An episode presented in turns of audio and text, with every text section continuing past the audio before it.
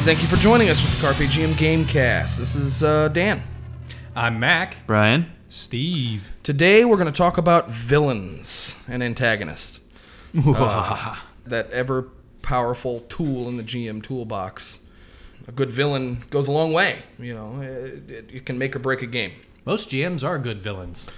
They're So, some players are pretty good villains too.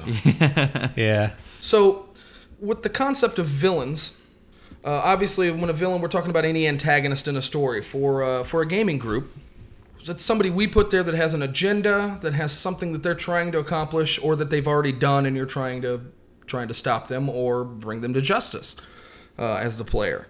Now, there's a lot a lot of different kinds of villains or antagonists that can be put into place in a in a story for your players to run against. What are some of those concepts? I'm going to start us off with the stereotypical cartoon villain, the Snidely Whiplash, The inherently evil to be evil. Dan person. Backslide. yeah, exactly. The guy that's like rubbing his hands together and cackling, which is only exists in that medium. It's just a cartoon guy. He- You know, at any point has anybody had their villain grab a damsel, tie him up, and put him on a train track? oh, yeah. Absolutely. Yeah. Uh, of course, of course you have. Mustachioed. exactly. A handlebar mustache, twisting it sounds like Waluigi. Always seem Italian too. I don't know. why. Yeah, They- they- why they are all the kinda bad do. guys Italians? Unhand her, Snidely Whiplash. Never.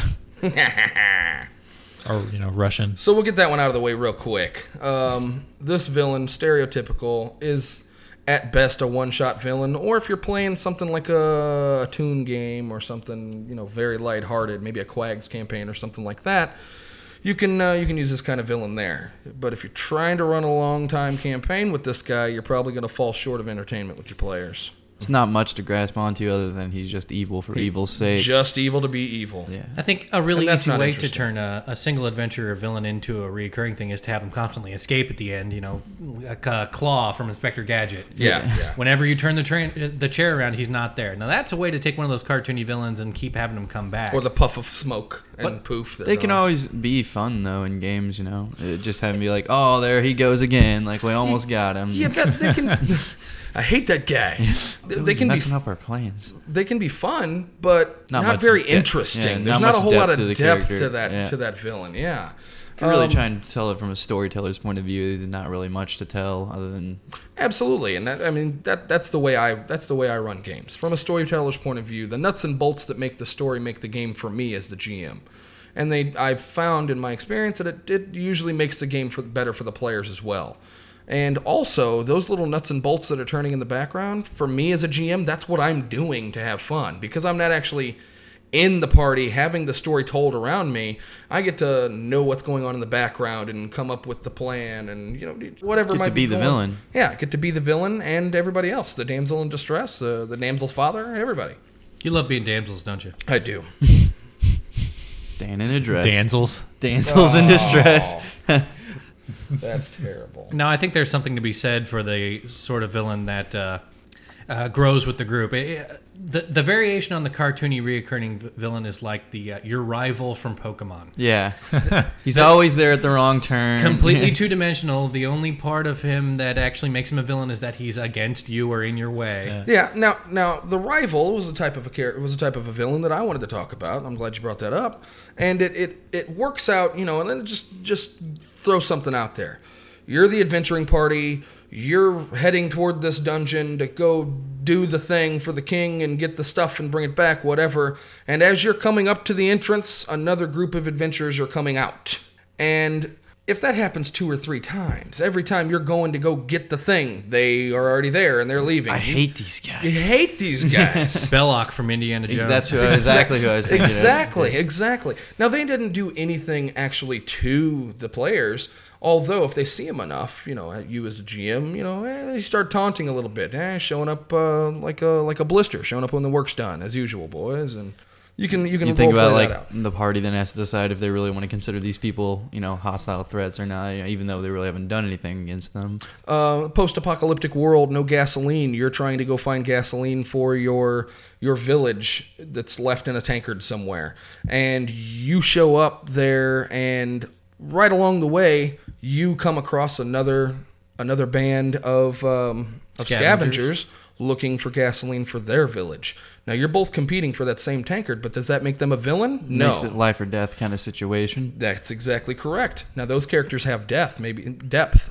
Maybe uh, somebody's got a sick daughter at home. It's like maybe a horror zombie survival situation about Yeah. the same kind of thing. Sympathetic villains in that case. Yeah. Absolutely, and the sympathetic villain is kind of what I like to play around with. I like my villains to have depth. I like them Motivation. to be humanish, you know, depending on their race, but to have to be able to tell that human story through them. Uh, I think makes a connection with the players that either you know, may- steal their resolve and make them hate them that much more, or maybe feel a little bit of compassion. Well, I think a very important thing that constitutes a villain is that is their personification that they should have motive and emotions and and be fully fleshed out otherwise it's uh if it's just a blank opposition without th- those same sort of emotions and uh, personality it's just a it's really just a puzzle Yeah, it's just how can I get there faster? How mm-hmm. can I beat them in a battle? How can I, you know, do anything like that? Yeah, I think motivation is really important. It's like the first thing that I thought of when I was thinking of what constitutes a villain. You know, Absolutely. Now, let me let me ask you another question, okay? The first not the first, maybe the second or the third game that I ran my kids through. I gave them their character sheets, didn't tell them who they were going to be and what they were going to do. I told them that the story was that they are a group of villagers who have to protect their village from the monsters that are that are attacking it. And uh, when they wake up in the morning, there's an attack underway right now. Here's your character sheets. We start rolling dice immediately. Now, Good once hook. once they looked at the character sheets, they realized that one of them was a kobold named Erda. One of them was an orc slasher named uh, Ravine Bloodline or something like that. Uh, one of them was uh, was a half giant named uh, Dorman Oaklegs. Uh, in any case, they realized then that they were the quote unquote monsters that they've fought in previous campaigns and, and read stories about. And then they saw the villains. They saw the bad guys. The monsters for this campaign that were attacking their village were humans from the neighboring village in, in the area trying to clear the woods so that they can build homes for their families and so on and so forth. FernGully style Exactly. Um, uh, I don't want to say exactly, but similar. Flip the whole villain concept on its head a little Um, Flipped bit. it on its head. Gave gave Who is the villain for real? Exactly. Gave my uh, gave my group, my kids, a different perspective on the people that they're fighting. Now the fight goes on for a little while, and ultimately the PCs lose this battle, obviously.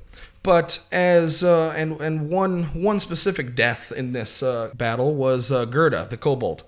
This was my youngest, uh, my daughter, and she uh, shot with an arrow or something. I don't remember what happened exactly, but her hit points go to zero. I described to her that as she falls, blackness starts to crowd in around the edges of her vision, and the last thing she thinks of as the pinhole of her vision expires are her three cubs that are in the cave behind her, which really put a deep spin on the fact that these guys are the monsters, but they have There were monsters motives. for a reason, and like they're monsters in the minds of a normal like human being. Absolutely. with like a good alignment. yeah, good is subjective. Yeah. in this case. And I, I, I thought that taught a really valuable lesson for my kids. And since then, uh, because before that it was just paint the paint the walls of the dungeon Red with the blood red- of my the enemies. blood of orcs. yeah.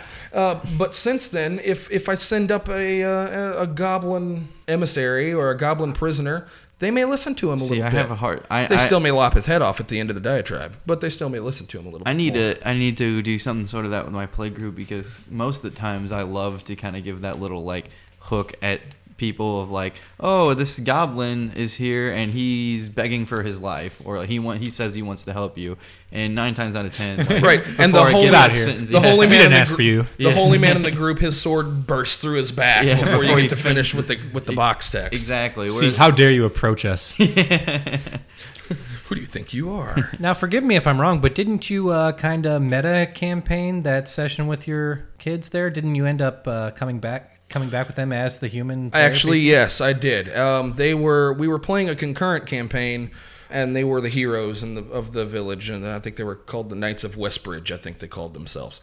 Uh, but in any case, they um, later on, few sessions later, we were back to playing our normal daily, our normal weekly game, and um, I had them run through that scenario, metagaming some of the the situations that they remember happening. Don't kill that kobold. It's got a family. Oh, it's still dead. Yeah. the the tree that fell in the middle of the battle falls in the middle of the battle, bursting in flame from the mage's fireball, and that's what made them realize, wow, this is we already know how this is going to end.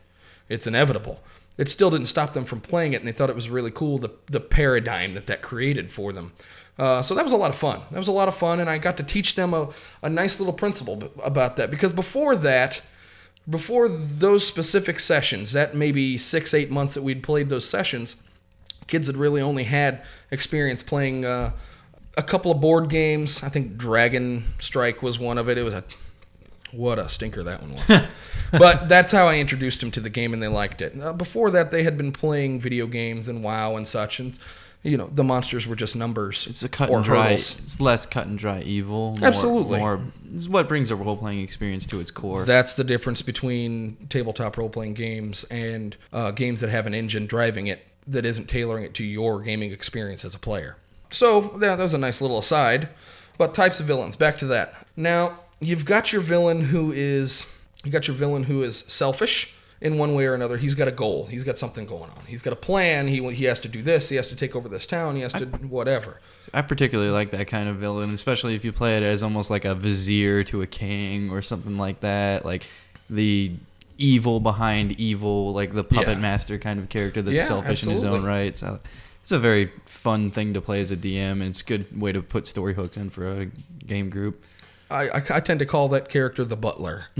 Yeah. You know, as far as that's the butlery, that's the butler villain. And whenever I'm making my shorthand for my uh, my my outline for my campaign, I write it down as the butler villain. villain. Jeeves. Yeah. Yeah. exactly. I know exactly the type of pair the the type of uh, character this is going to be just from that little shorthand word. And that's kind of one of my things is whenever I'm writing down, I'll. I'll I will compare a, a, a villain or an NPC to an actor or a character or something like that, so that I can embody them as I portray them for the uh, for the party. The butler villain, the uh, the guy that is behind the scenes and deep down like you guy. know you should have suspected him, but you really just didn't. That's the mysterious variation on the mysterious and jealous variation on the selfish villain. But, yeah. uh, the other selfish villain is obviously the king from the Southern Kingdom that just wants to expand his borders.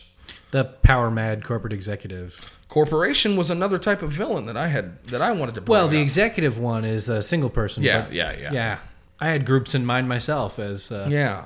Corporations, serious villains. They tend to have ridiculous amounts of resources, Corporations and lots of bodies to put on the field, you know. almost hand in hand goes with like religious sects or cults. Conspiracies. Yeah, Yeah. Something or if like you're that. playing like a Shadowrun, everything's all the villains are corporations. You're trying to steal stuff and trying to steal information from a multi-million dollar mega mega corporation. Well, the corporations in, in a game like that are almost too big to like Oh, they're so too big to, to think of. That's also- the concept. It, So it also actu- gives them all motivation too. Like, Yeah. they- like that's the underlying motivation for those villains. They're just like, oh, we're part of the corporation. We get paid. like, In other sorts of campaigns that don't have quite such a big corporate scope, I mean, Oh, like yeah, con- yeah, yeah. conspiracy type type stuff. When you're opposing a, the a- Illuminati not, type. not necessarily faceless, but uh, Yeah. uh, definitely a multi-headed at least uh, sort of group. Exactly. It allows you to have some successes and some losses against them. Uh, it, it lets you have different characters with different motivations that uh, eh, villain characters Yeah. that have the same overarching uh, continuous opposition to the players, but still have their own personal motivations that can sometimes suit the current situation a little better. That sort of thing. Yeah, yeah. Now you had brought up, oh, we work for the corporation. How about that cold, calculated, murderous Barsted that just is just doing his job? like the assassin, The guy with the shark bounty eyes. hunter, or something like that. yeah, exactly. How about that guy? The bounty hunter's a great, a great, a great shtick to put in a campaign. so so good because he's not. I mean, he's evil, but he's only evil by nature. he's doing a of, job. yeah. Yeah, Or maybe he's not even evil. Maybe you guys are the ones that are questionable. yeah. So you know, but that kind of strays off into another another type of villain that I wanted to cover. But the cold, calculating guy who's just doing his job. He's just making sure that whatever goal he has to attain to get whatever this job done is, he's going to get there. And if your leg gets broken or your child gets killed in the process, then you're collateral damage. You shouldn't have been in the way in the first place. Variation on that is the Guardian Golem or the uh, virus infected computer. They, Right, don't, they don't care why. They're Yeah. just going to kill you. Programmed to do a certain thing, and they're going to do whatever it takes to get it done. Absolutely, because that's what they do. They have no morals. they have no Like, t- See re- now, like reason to question why they're doing it. Even really. but maybe, maybe now, now their morals may be in question, but their honor probably isn't. They have a specific code. it's almost like emotionless, kind of. Yeah, but they Yeah. have a they, but a, a, a villain like that has a code that they're following, and that's Yeah, why they- they, are able to detach themselves They from, could have that. Yeah. from I- something like that. I would say that what defines an antagonist is their opposition to the protagonist, regardless yeah, of absolutely, the, absolutely. the, the moral or ethical nature of their motivation, which is where you get good guy and bad guy villains. yeah, Or yeah. the ones in between. And yeah, the gray. I love the gray. That's gray. where I play. We play in the gray most of the time. Like, Uh, is this guy Too neutral, evil? uber gray villain. I don't know about the neutral stuff. That's kind of how my parties end up being. It's like, are they evil? I can't you tell. play in that. You, you give them those gray social quandaries that they have to try to figure out what they're going to do. There may not be a right answer, but watching them squirm and try to figure out what they're going to do and trying to react to that as the GM is the fun part of a lot of games for me. How about the good guy villains? The guys that think that they are actually most villains, I guess, think that they're doing what needs to be done. There are obviously some self-serving villains, righteous- but the righteous villain, the villain that is killing for his church, the villain that is hunting down the last bloodline of the family that destroyed his family's name hundreds of years ago. Could be a government agent. Could be a government agent. Could be any anything where they have an ethos or a code that they're following that specifically puts you as the Villain. as the hero in its way in their way. I'm not sure that righteous is well, though there is so, totally a righteous sort of good guy villain. There's also just the good guy villains who are right. For instance, if you're running a, a some sort of thief campaign, though thief is your party's professions, and that's what they Ocean's Eleven guys, Yeah. all nice guys, The heroes of the completely tech- steal money and put people out of business and people Absolutely. lose jobs. Like that happens, and the cops that go after them are not necessarily righteous about it, but they are right. Yeah. Well, the the casino owner himself He's probably a scumbag. He was a total scumbag. He paint, that's the that's the cinematography that painted him that way. He was a complete scumbag. But and it's it was his money that was getting stolen. I mean, that was the, that was the deal. like the do you have the right to kill the guards kind of thing? Like, yeah, do the you, the bloodbath party members where they just go in instead of trying to sneak past or whatever, the swords come out or the guns come out or anything like that. And I think as a GM, you if that's not the kind of game you're trying to play, if you're not trying to play explosions and paint the paint the walls with the blood of your enemies, then you need to install consequences for those uh, types of actions. Uh, that's that's your job. If they're able to waltz willy nilly through your through your world, whatever you've created, and they're just killing people left and right, and nothing ever happens of it. They never run into the guard's brother, who is now taking care of the guard's wife because the man's gone, or they never run into the innocent bystander in the infight. They never run into his son, who doesn't understand why his father got killed. Could as collateral could be damage? any sort of and that's goes back to motivation again. I Yeah. think could be any sort of thing. Like a villain could be working to attack the parties and kill them or something like that because his sister is dying somewhere in a village and they promised him they'd heal her if they if he did this thing.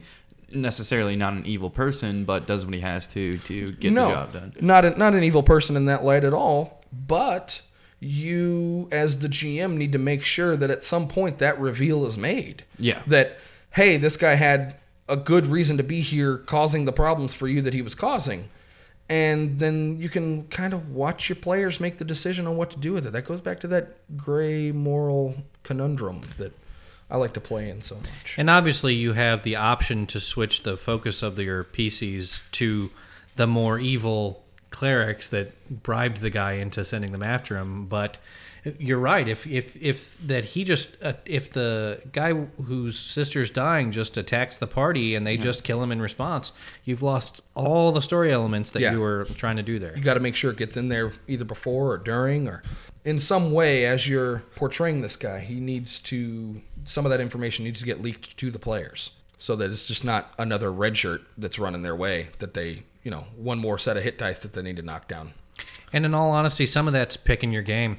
If you're playing like fourth edition or even uh, sometimes 3.5 uh, edition Dungeons and Dragons, where a large portion of the rules are dedicated to combat, they're probably just going to kill that guy. Oh, absolutely. Uh, we that's can- where a good GM stands in, though. It's kind of like putting the players into that situation and having to have those moral con- quandaries.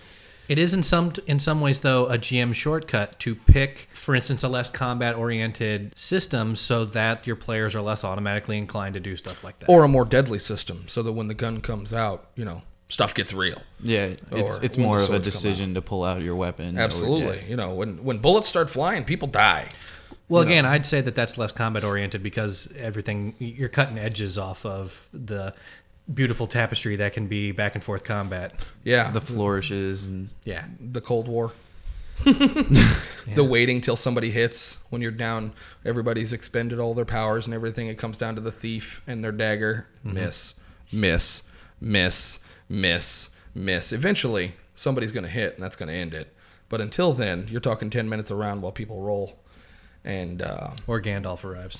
or yeah, or, or something explodes, you know, and something, and then people run away. Yeah, I've got uh, a few more villain types that I really go back to whenever I think of villains, and one of them is how we talked about the uh, good guy villains, and you can see them as villains, or you can see them as you know, like how he said, somebody that just they're just doing what they think is right, and not everybody agrees with that.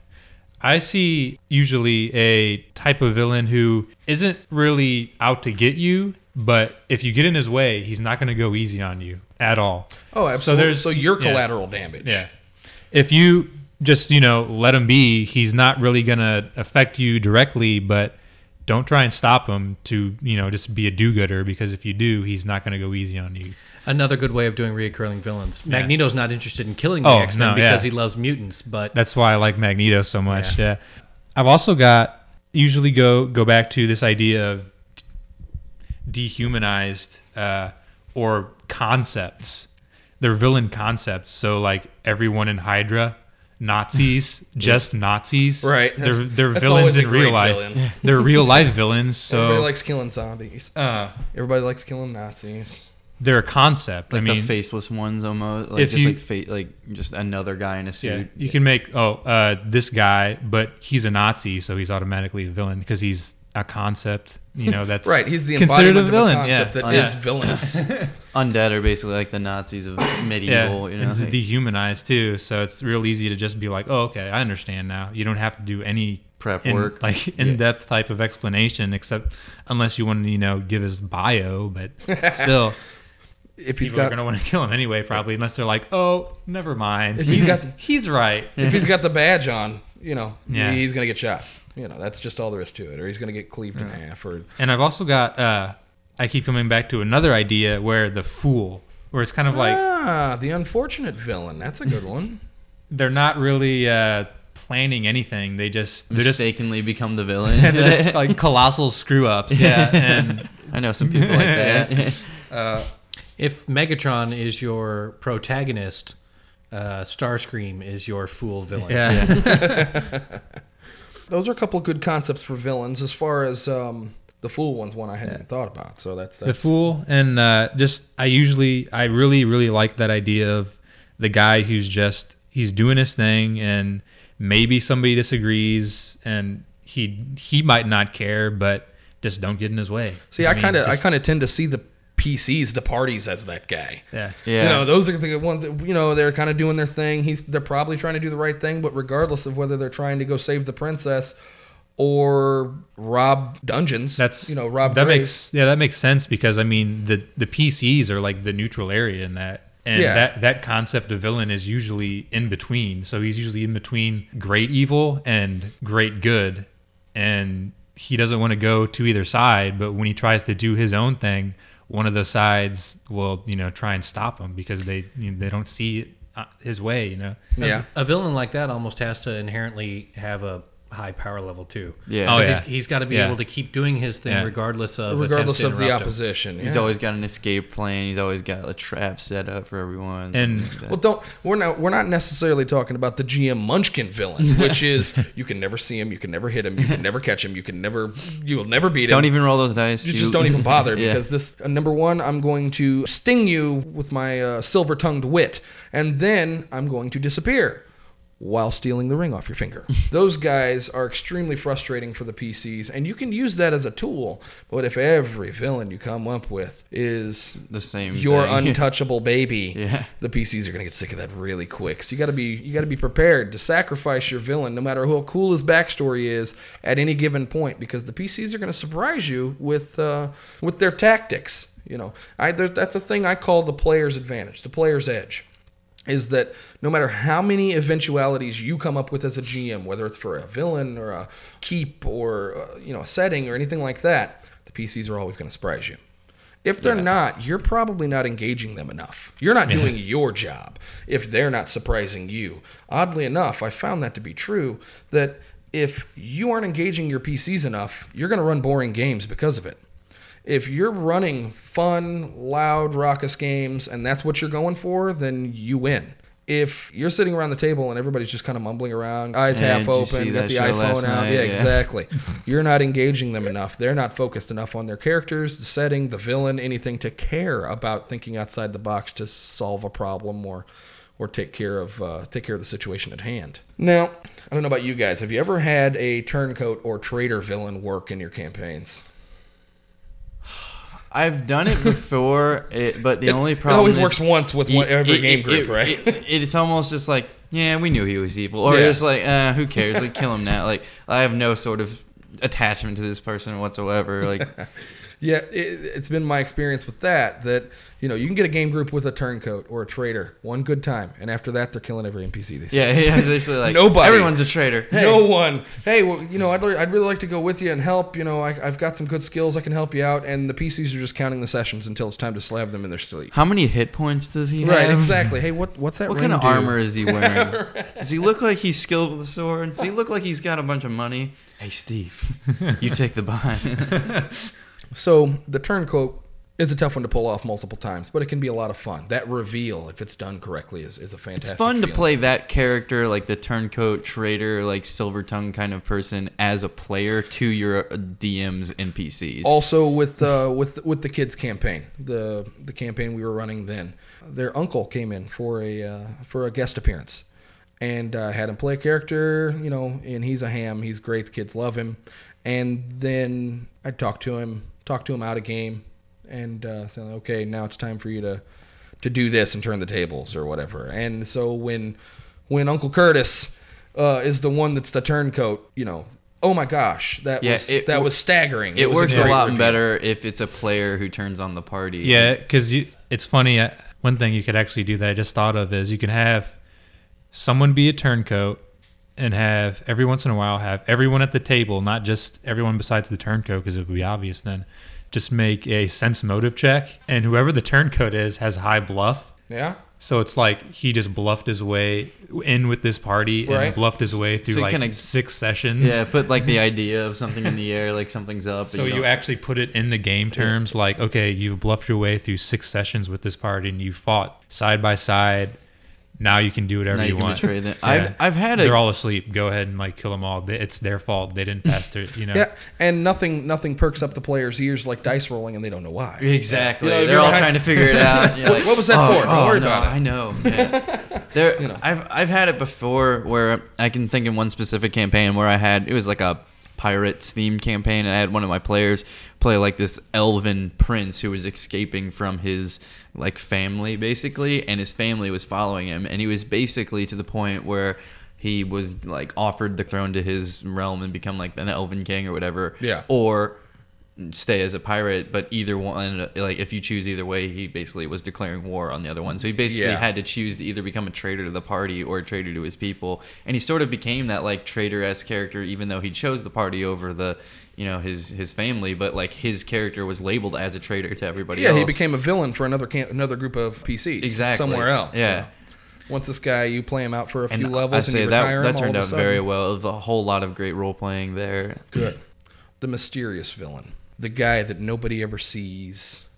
The guy that you only see the aftermath of what he's what he's done, or you you you come to the, you show up to the bank and the money's missing, you know, or There's a clue left for you. yeah, there's a calling card or something, you know, something along those lines. That villain is less about the role playing aspect of the villain and more about the the concept of the unknown for the PCs, where the villain becomes something in the PC's mind that uh, every time they turn a corner and they think they've caught him, all they find is the empty hat or the the dummy that was put there to make you think he was under the covers or something like that. Now that villain, that villain's great for a campaign. You can run that for a few sessions. But again, with the whole if it has hit dice, we can kill it the minute you put it on the table. That feeling of the unknown and I guess maybe fear, maybe not fear, maybe just trepidation disappears once you start rolling dice on it. Now if they get away, it's a whole different type of villain. They get away, now it's a chase game. Now we're trying to hunt them down. Now we have a focus. We know, you know, they've made a mistake because I saw them. So now it's a different type of game. Once you turn that corner, you can't go back. And you can only really do that once in a while with the PCs because that's another stereotypical, archetypical villain. Now, I have to say, I- don't like when a, mis- a mysterious villain gets played out for too long. Oh, absolutely. I think that when you create that kind of villain, you have to be at least willing to leave a breadcrumb trail you gotta drop clues. because mysteries that I'm just not allowed to solve right now have always frustrated me. If I don't get at least a little something, it's Yeah. it's it's the puzzle that's filling the room with sand that's impossible to solve. Right. or or it's you're walking down the hall, you're you're walking down the street and you see the big gilded doors and you want to go, "Oh, what's on the other side of the door? You don't know. Okay, well I picked the lock. You can't pick the lock. Well, I cast a spell. I can't you can't cast the spell. Spell doesn't work. Spell doesn't work. All right, well I'm going to chop start chopping out with Max. Okay, guards come out of nowhere and they pull you away. it's like I want to know what's behind the door. And I you'll retire find- my character. Exactly. I I'm going to sit down and start starving myself. Those are the type of things that PCs can get stuck on. So you got to be careful with that. Yeah. Whether it's a villain or a place in your game or a building, and you might be as the GM trying to keep them because what's behind that door, they're supposed to find in seven levels. They're not powerful enough to take care of it right now. But you, as the GM, probably let something slip somewhere or something like that. You didn't. You didn't play it right because now they know and they just, want in. Just let them see it. yeah, here it is. They'll learn. Surprise! they will know. that's that's usually what I do. Actually, I just let them see it. Like I open Yeah. the door. You Yeah. see a gigantic monster. I close the door. I close the door. A slime approaches. Thou art dead. Thou art roll new character. yep. All right. Get the character sheets out. Yeah, there was a there was an interesting article I read. It was uh, by a guy named uh, a guy named Vladimir Propp. He um, analyzed a bunch of Russian sto- uh, Russian fairy tales, and he came up with eight basic concepts of uh, mm, dramatis personae. I don't speak Latin. I'm sure someone will correct me on the forum. One of which was the villain or the antagonist. Uh, now there are six other six other pieces to this puzzle, and some of them kind of bleed in with some of the stuff that we were talking we've been talking about all this time. The false hero is one that uh, that the guy that takes the credit for what the hero's doing, or you know something along those lines to complicate the hero's life. You know th- that's that's a pretty good one that can be turned into uh, turned into a villain pretty quickly. These uh, characters are told from the perspective are written down from the perspective of the hero, so the villain is the bad guy. The donor, which is someone who helps support the hero by giving him something, giving him a piece of information. You It's dangerous to go alone. Yeah, something like that. There's one for the hero who gets a valuable sword, or you know, some you get some valuable information. You find some book from them, but the villains tend to have that type of thing too. You, people a lot of the times tend to think that the villain is just a one-dimensional character and he's acting alone, or you know, the, your villain is a very secular unit, whereas your PCs have this entire support group of NPCs that they're drawing on uh, every every step of the way.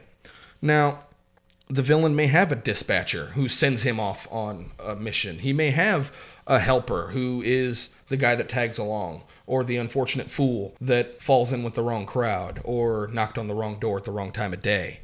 Now, the hero may have the princess of the prize or the MacGuffin to, that he's going after, but the villain may too. You know, so you got to keep that stuff in mind when you're when you're crafting your villains and your villainous organizations and and the dichotomy that is the bad guy for your campaign. You got to keep those in mind that the heroes have this entire support group and this entire lineage and they got to this point by doing a certain thing in a certain time at a certain place. They got here following a path the villain got to where he is following a path too. He didn't just appear and try to take over the world. He's gained that agenda somewhere. Unless he was specifically created for that purpose. Unless he was specifically created that- for that purpose, in which case you got a whole different backstory to come up with. Ultron.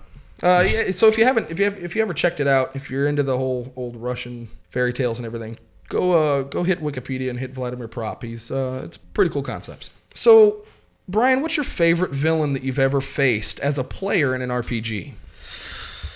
Ooh, um, I would have to say there's been, there's a few that stick out in my mind. I'm a big fan of uh, I don't know the correct term of it is, but uh, we like to call them solo campaigns, where it's usually a single GM and a single or a, a, a GM and a single player. Yeah. And uh, You can have a lot of fun with solo games. Yeah. You get a lot of role playing in, and it's kind of where I've enjoyed a whole bunch of big chunks of playing. Uh, it's, it's harder to focus with a big group of people around the table. Yeah. Unless they're a bunch of really good role players, in which case it can be so much fun to have a to have a big conversation like that. But go Yeah. ahead, solo camping. Yeah, no, uh, I played this one where a, a friend of mine, Danny, was running a campaign, and I was just kind of playing a dwarf who had like a, a fighter who is like, you know, I had a a beef to pick with this guy who kept me as a slaver, Right. know, uh, and I went like even though it seems so not packed in but like that slaver to me and that one-on-one campaign was like more diabolical and more evil and i had or no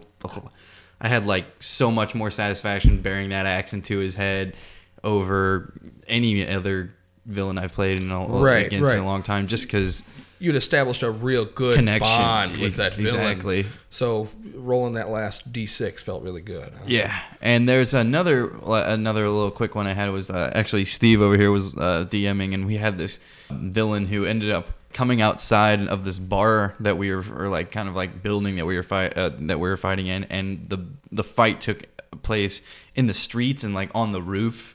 On, uh, on the roofs of the Yeah. building, and we were like jumping from building to building, like throwing fire bombs onto like the thatch roofs, and like the whole buildings were burning down and stuff. It's like if you can create a really cool scene, like if you set up like the cine- cinematography of the mind's eye, like it creates that villain into like this ultimate bad that is just like, oh, I'm leaping across the building and he's flying across the like the town and I'm le- I'm like jumping off and I'm throwing my my alchemist fires and he's Right. like chopping down with his axe. Like it's just like if you can do that, it creates like more of a a villain to me. Like you just be like, oh wow, this is awesome. Yeah, it's definitely the immersion of the character, the immersion of the PC that creates the that creates the drama that comes along with the villain. What do you got, Mack? Favorite villain you've ever played against as a player in an RPG? My favorite villains, several times over in different campaigns, have always been opposing players. So traitors or rivals or that type of thing. If I had to say the best one, uh, in a campaign I played in, actually, uh, that Bryan GM'd and mentioned before, uh, a, a pirate campaign in which it was very cleverly set up that all the players had aside times where, with the GM where they could talk about their own personal story arcs. And several of the different story arcs were in opposition. And it would even come down to dice rolls and actions taken in front of each other, sitting at the table, where you can't be entirely sure why the other person is in opposition to you because you don't know their story. Right, you don't know you there's something missing with your puzzle. And having it be multiple pieces in opposition, having the multiple parts of the story and the, the revelation of those stories was great. Cool. I'll go ahead and throw mine out there.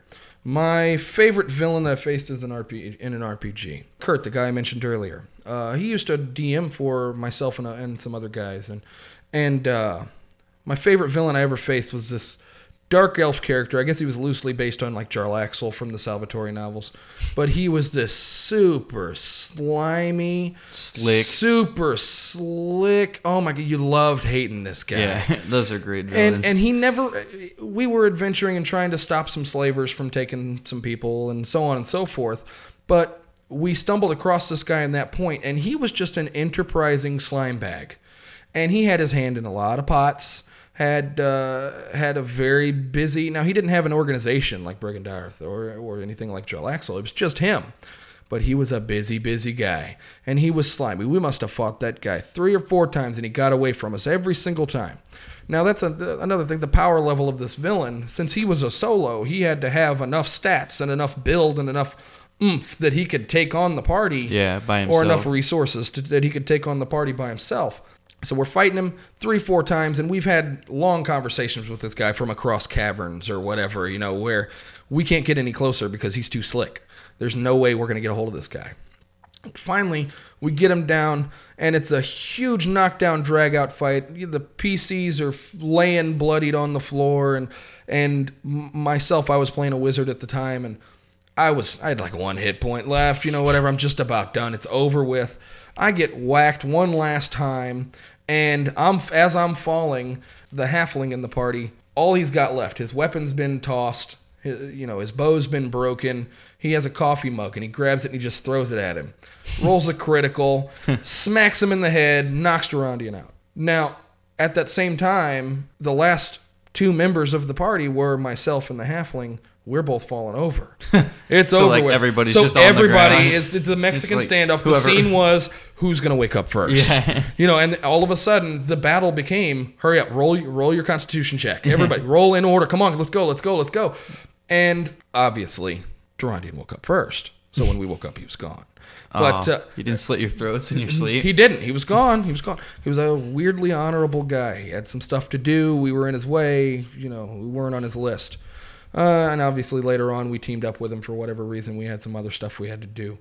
But the hatred that I fostered for that character, oh my like god, he's so he I awful. so hate this man. he's the worst. Like I have to, I had to literally separate it from Kurt. I had to make sure that I knew somewhere don't deep hate you. inside me that I do not hate Kurt when he's playing this character. Uh, we had a campaign where the entire player character party wound up just turning evil. Basically, we came in good. Everybody's got that one. Yeah. we we that is not an original game story. Yeah. I think PCs are inherently evil. It's Yeah. hard for them to play good. yeah. we killed a uh, local hero who was archetypal of another certain hero that exists in comics. We got caught doing something, but I can't remember what exactly it was. And we met, we met, we met this guy at his house, and he was basically like a district attorney. Yeah. And not only did we fight him at his house, but we fought him in the courtroom. so that was pretty awesome hilarious. because I remember the first confrontation we had with him, like scuffle at his house, was through a, a closed iron gate. He had this mansion, and uh, we wound up getting it like this big. It was just all role play. Like it wasn't any. There was no dice rolling involved really. Oh, heated argument. That's where you build the hatred. But we had this this huge ass That's argument where it lives. and everybody was like, "All right, I- I'm gonna break this guy's arm." And some like somebody wound up getting their arm broke, uh, and I just remember like feeling like this is this is like I'm really getting in a fight like out in the street streets with some guy behind a closed gate like Right. at his big mansion, and now we're gonna go to court with this guy. Let's do this, man! I'm ready to whip this guy's. ass. right. Yeah, it was. I can't remember what we got caught doing, but we. I just remember, yeah, it, like you said, I have a, a real hatred for the guy Oh, because because of the confrontation we had, and it was just it, it went so much further than just okay, I take my move action, I attack. yeah, yeah, exactly. I'm pretty sure I'm going to send Kurt a really angry email as soon as we're done here. You're like, hey, I remember that. hey, man, you remember that time? All right, so now here's the big question. You ready? Who wants to answer first? What's your favorite villain you've ran as a GM? Oh, I have a good one. I would like to go first. You go first. I have a good one. What you got? Uh, it was like a set action piece, set piece, but involved multiple villains. Okay. With from like different like kind of mythoses and motivations, like we were talking earlier. We have like I was running this like kind of like steampunk uh, BPRD type of game in Savage Worlds. Yeah. And uh, we had this like train fight that we were doing, and I had like the perfect music going on in the background Right. and everything, and this uh, character we had that was uh, one of my party members. He was playing a guy who was like a ninja. He was sort of like a ninja, but he was a, a, member of the Immortals, the Persian Immortals, and he was actually like an immortal. Right. And he got on top of this train, and he was fighting an, a member, like an elite member of the Illuminati. Yeah. And like just he didn't know what the hell is going on. He was like, "Who is this guy?" He's like, "I've shot him like six times, and he's still up. Like, what is Now- he doing?" Now, you're, you're talking about this game. Now, before that, before that, because this is something that we worked on together as Yeah. far as a concept. Before that, don't forget that you had the timed chase, through the street yeah, that it- really ramped up the stress. Yeah, everyone's like heart was racing real bad. They've got 10 minutes to get from their room to the train station before it leaves. There's been a conspiracy. There's been problems. They're, the PCs are looking at a clock ticking while they're literally playing. a clock. I'm like, you have a minute and a half left. Right. And they're looking and they're watching this clock. So during that point, when they're just fighting, you know, just uh, situational obstacles, the clock is the villain. And so then when they finally reach their destination just as the plane's leaving, fact, that's when you introduce the real villains and they think it's over. exactly. Like, oh, we made it. But even that, they didn't even make it. One of our party members who was playing this like Russian werewolf type of guy turned around while the guy, like the pursuers were like chasing them To hold 'em off. Hold him off. He's gone. That Yep. he, he left the party right then and there. Like Yeah. he was just like, you guys go. Like that's the mission is What a- go. like what a I- great we- way to end your character. Yeah, we're not gonna make it like it without somebody holding these guys off. So go. He stood behind, had a great little character arc to his story, and then once they got on the train, like the They Illuminati took off and it was all gone. yeah, the Illuminati guys are still on there. They're they're getting attacked by Illuminati Illuminati guys. They're coming up on horses, shooting at them from the inside as the third party member is coming in.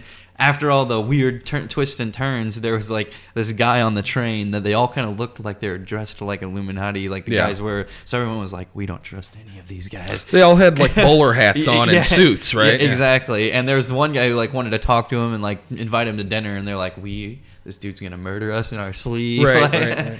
It was just a very like it was just a whole lot of fun as a GM to run, and And as it turns out, the guy that they were so paranoid about, he was just, Just a, a nice watch dude. collector. Yeah, he was a right. collector, That's yeah. just exactly. There was a convention in town, and he was just a watch collector. very nice guy. Uh, so yeah, that's a lot of fun. Mack, what do you got? I once ran a superhero campaign in which I was in- newly introducing the party to the rule set. So I saw what sort of superheroes they created and decided to make a villain out of the powers basically that they didn't use. The the the uh, accompanying powers. yeah, they Got the had scraps. yeah, they had people who were super strength and people who could fly and people who were really fast and people who had magic. And I decided to go with an empath.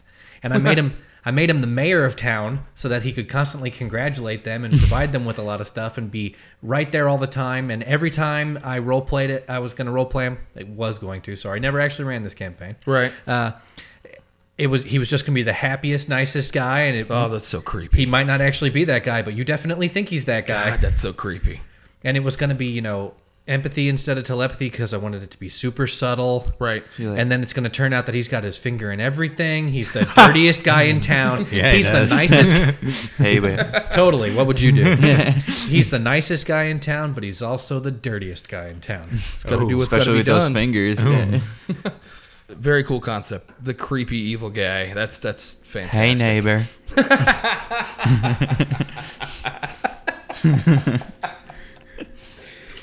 Take your shoes off, or you don't want to know what'll happen. Oh, jeez. Are jeez. you going the dungeon with the others? Turn you into the one of the puppets and make believe. Good lord. the man can't even defend himself. too, too soon? Uh, No. no, that's fine. Carry on. Steve, what do you got? I tried to think of one, and then I came to the conclusion that I've never run one because I usually like to have my villains be a bunch of stuff. They kind of grow organically through the yeah, campaign. just kind of be like. So, for example, right now I'm running a thing where it's a bunch of different tribes that may or may not be like actually friendly to the PCs. Right. We know one of them is for sure. Another one, maybe. A third one, definitely not. Like Right. at the moment. Okay. And I kind of use that as my like, okay, you guys are going out on this session.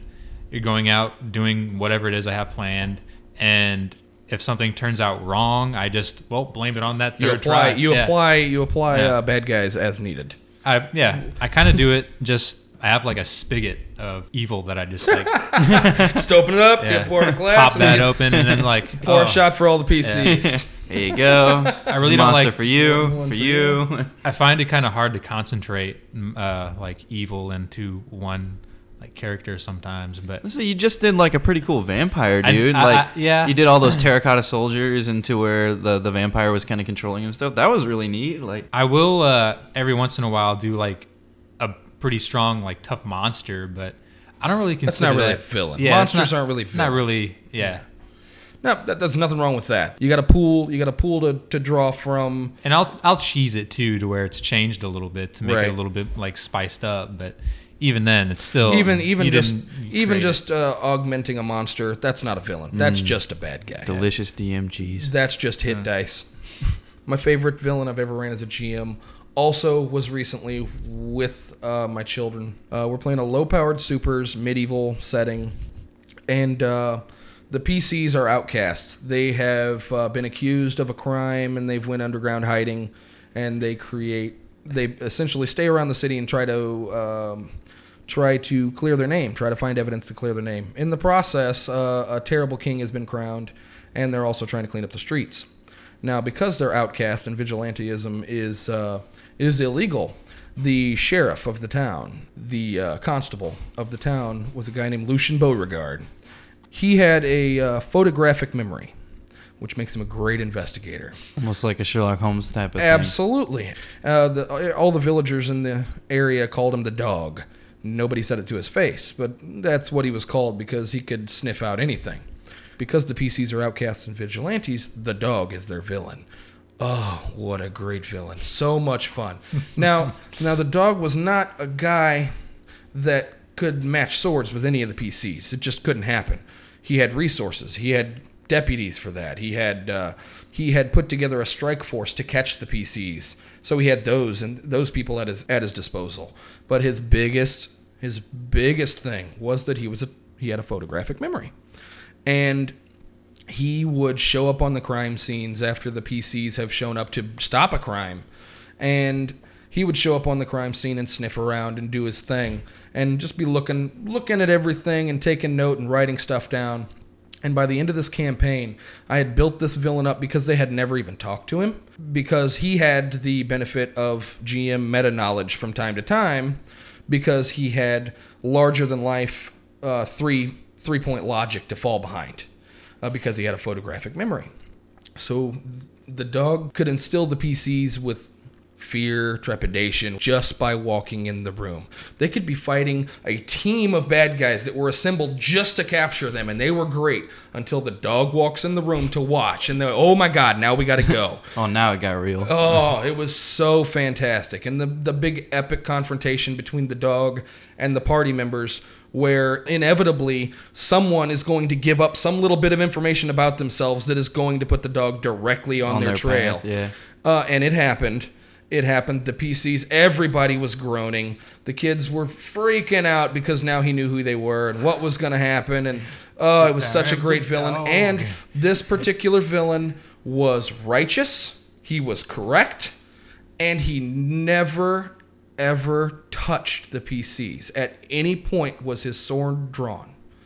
It's it a was a- villain you never had to fight. It was a fantastic villain, and the the, the kids were scared to death of this guy, That's awesome. and it was amazing. All right, Did, so he, car- did he carry around mace? he did not carry around. He had Hit people in the face with it? he you know, had- bear mace. He had a sword. He had a Ah. sword.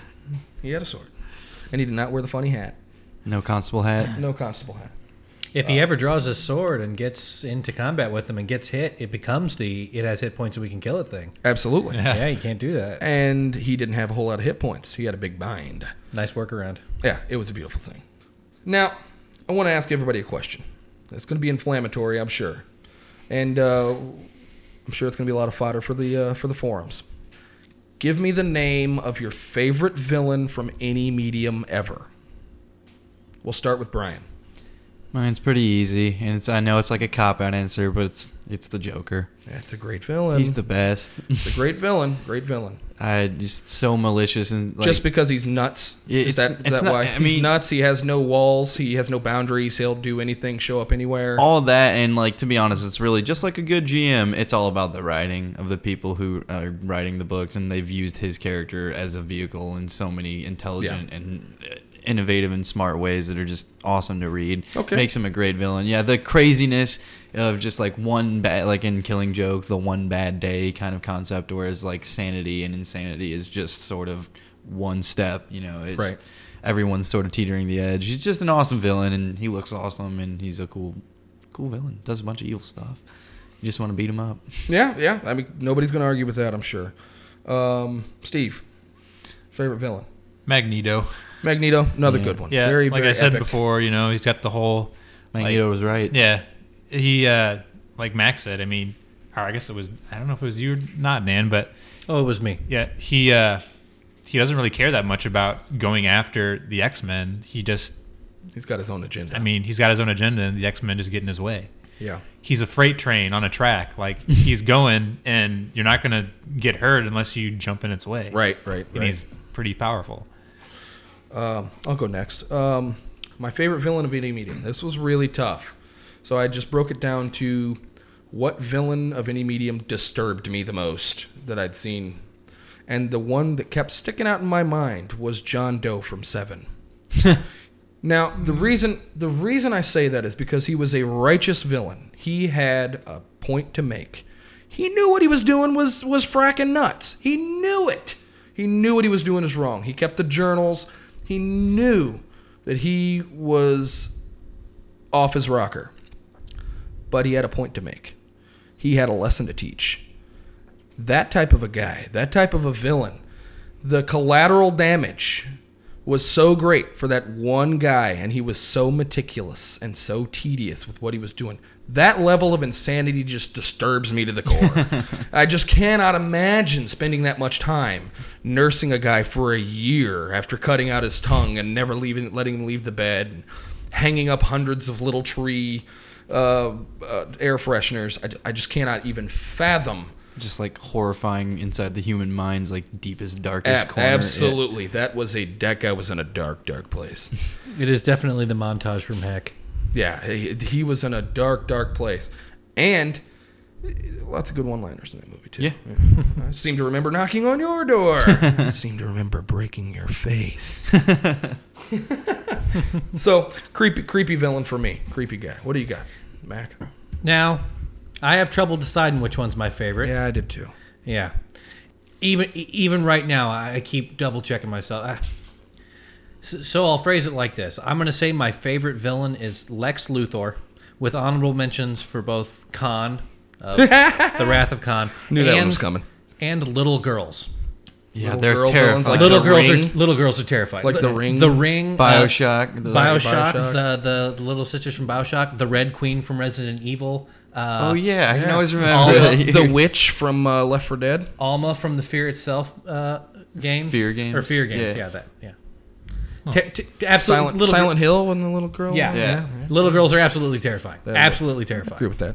That's a that's kind of a which is though. which is silly because you should never be afraid of a little girl. My little girl will be thrilled to hear- hear this. I'm sure.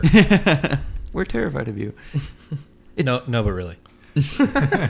Everybody, this is Elena.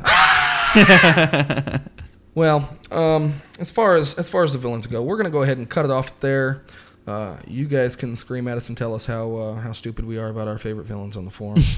Please I do. will gladly defend John Doe, although there's there's quite a few other ones. and that looks like all the information we got on psychopath, miscreants, and madmen this week, And little girls. and the little girls. Thank you for joining us for the Carpe GM Gamecast. Uh, I'm Dan. I'm Mack. Bryan. Steve. So have a good night and keep gaming.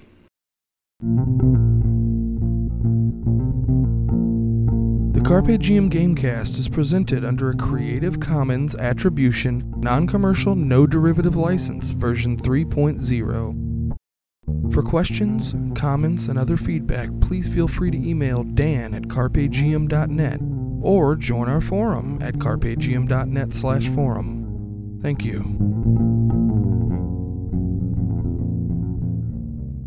Next time on the Carpe GM Gamecast. Okay, what? I, I, I don't even get it. What?